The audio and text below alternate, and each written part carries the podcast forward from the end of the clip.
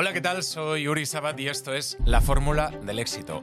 El propósito de este podcast es cambiarte la vida con cada capítulo, abrirte la mente, presentarte gente interesante y con formas muy distintas de ver la vida. Este episodio va a ser un poco distinto también, pero te aseguro que si te quedas a escucharlo puede ser uno de los podcasts más importantes que hayas escuchado en tu vida y puede marcar la diferencia para que este 2024 sea un gran año para ti. ¿Cómo empezar 2024 con energía y propósito? Que esto no termine el 1 de febrero. Podríamos titular eh, este vídeo como el año que todo cambió. Para cambiar las cosas, primero tienes que cambiar Cada logro en la historia comenzó con una persona que decidió hacer las cosas de manera diferente. Hoy quiero empezar hablando sobre innovación y sobre cambio y cómo estos pueden llevarnos a alcanzar nuestros objetivos de formas que nunca imaginamos. En el mundo del deporte, las innovaciones a menudo cambian el juego por completo. Un claro ejemplo es la historia de Dick Fosbury, un atleta que revolucionó el salto de altura. Antes de Fosbury, los atletas usaban técnicas como el rollo ventral o el salto de tijera para superar la barra, pero Fosbury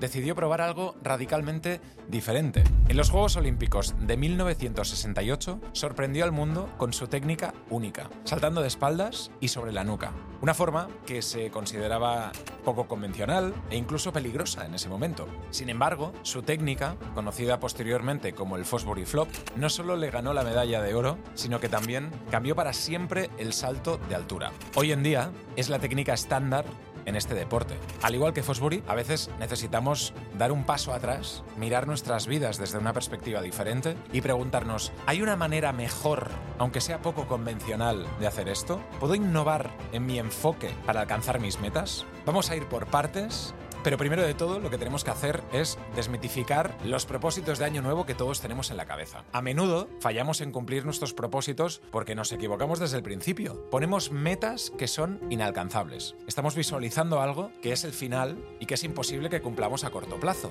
No lo hagas. Busca la importancia de marcarte metas realistas y medibles. Hay tres métodos basados en la ciencia que sirven para medir nuestros objetivos y ayudar a alcanzarlos. El primero, establecer metas SMART, específicas medibles, alcanzables, relevantes y temporales. El segundo, la regla del 21-90. Y el tercero, la autocompasión. Vamos a empezar por la primera y os voy a dar aplicaciones prácticas o ejercicios simples que podéis hacer y que a mí me han servido. Las metas SMART son un marco que ayuda a definir objetivos de manera efectiva. Vamos con la primera, específicas. Tus objetivos deben ser claros y concretos. En lugar de decir quiero estar en forma, di quiero ser capaz de correr 5 kilómetros en menos de 30 minutos. Medibles. Debes poder medir tu progreso. Esto te ayuda a mantenerte en el camino y a saber cuándo has alcanzado tu meta. En el caso de los 5 kilómetros en 30 minutos, no los vas a poder correr el primer día, pero ve midiéndote cada semana en tu progreso y te irás motivando. Apúntalo en un cuaderno, en una aplicación de correr, públicalo en Instagram, lo que tú quieras para ir siguiendo ese proceso e ir motivándote. Alcanzables. Tu objetivo debe ser desafiante pero realista. Establecer metas imposibles solo te va a conducir a la frustración. No vas a conseguirlo rápido. Todo va a requerir un esfuerzo, pero es algo que puedes conseguir. Que sean relevantes. Elige objetivos que sean importantes para ti y que estén alineados con tus valores y tu visión a largo plazo. Es importante porque le vas a dedicar tiempo, recursos, esfuerzo, así que haz que tengan sentido para tu vida. Temporales. Establece un plazo claro. Tener una fecha límite crea un sentido de urgencia y puede motivarte a tomar cierta acción. Lo que te voy a pedir es que después de esto reformules solo uno de tus nuevos propósitos como una meta SMART. Puede ser de deporte, familia, trabajo, todo puede pasar por esta matriz. La segunda regla que te propongo es la del 21-90, seguro que la has escuchado. Se basa en la idea que se necesitan 21 días para formar un hábito y 90 para crear un estilo de vida. Durante los primeros 21 días, el enfoque está en la consistencia.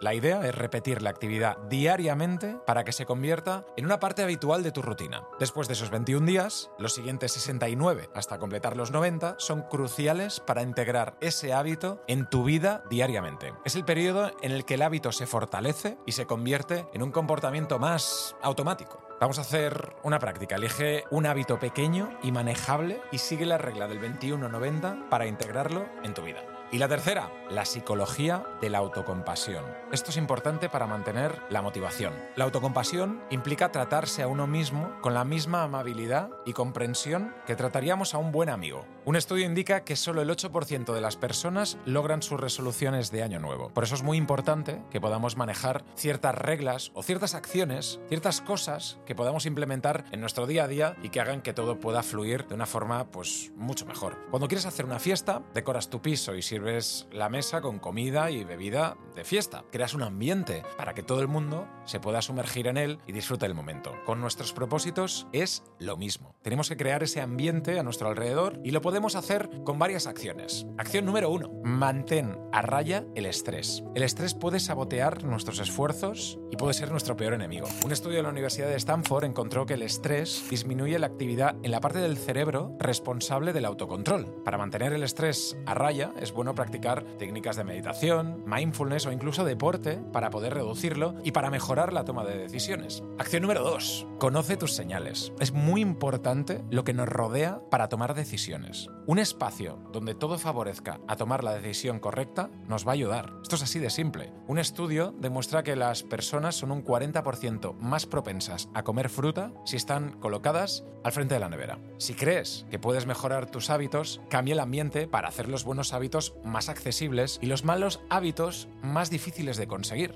Acción número 3 Romper en lugar de detener. Reemplazar un mal hábito con uno bueno es más efectivo que intentar detenerlo sin más. Todos conocemos a alguien o algún fumador que ha reemplazado el acto de fumar por el de masticar chicle. Nadie dijo que fuese fácil, pero es una ayuda el hecho de intentar crear asociaciones mentales con distintas cosas. La estrategia puede ser identificar un mal hábito y luego encontrar una actividad positiva para reemplazarlo. Acción número 4. Necesitas una mejor razón para dejarlo. Esto es súper importante. Subraya la importancia de tener un motivo fuerte y personal para cambiar. Por ejemplo, personas, y volvemos a lo de antes, que dejan de fumar por sus hijos, tienen una tasa de éxito mucho más alta. Identifica un motivo personal y poderoso que te impulse a cambiar para poder hacerlo. Acción número 5. La fuerza de voluntad no es suficiente. La fuerza de voluntad es limitada. Un estudio de la Universidad de Albany encontró que las personas con más autocontrol no son las que resisten la tentación, sino las que se exponen menos a ella.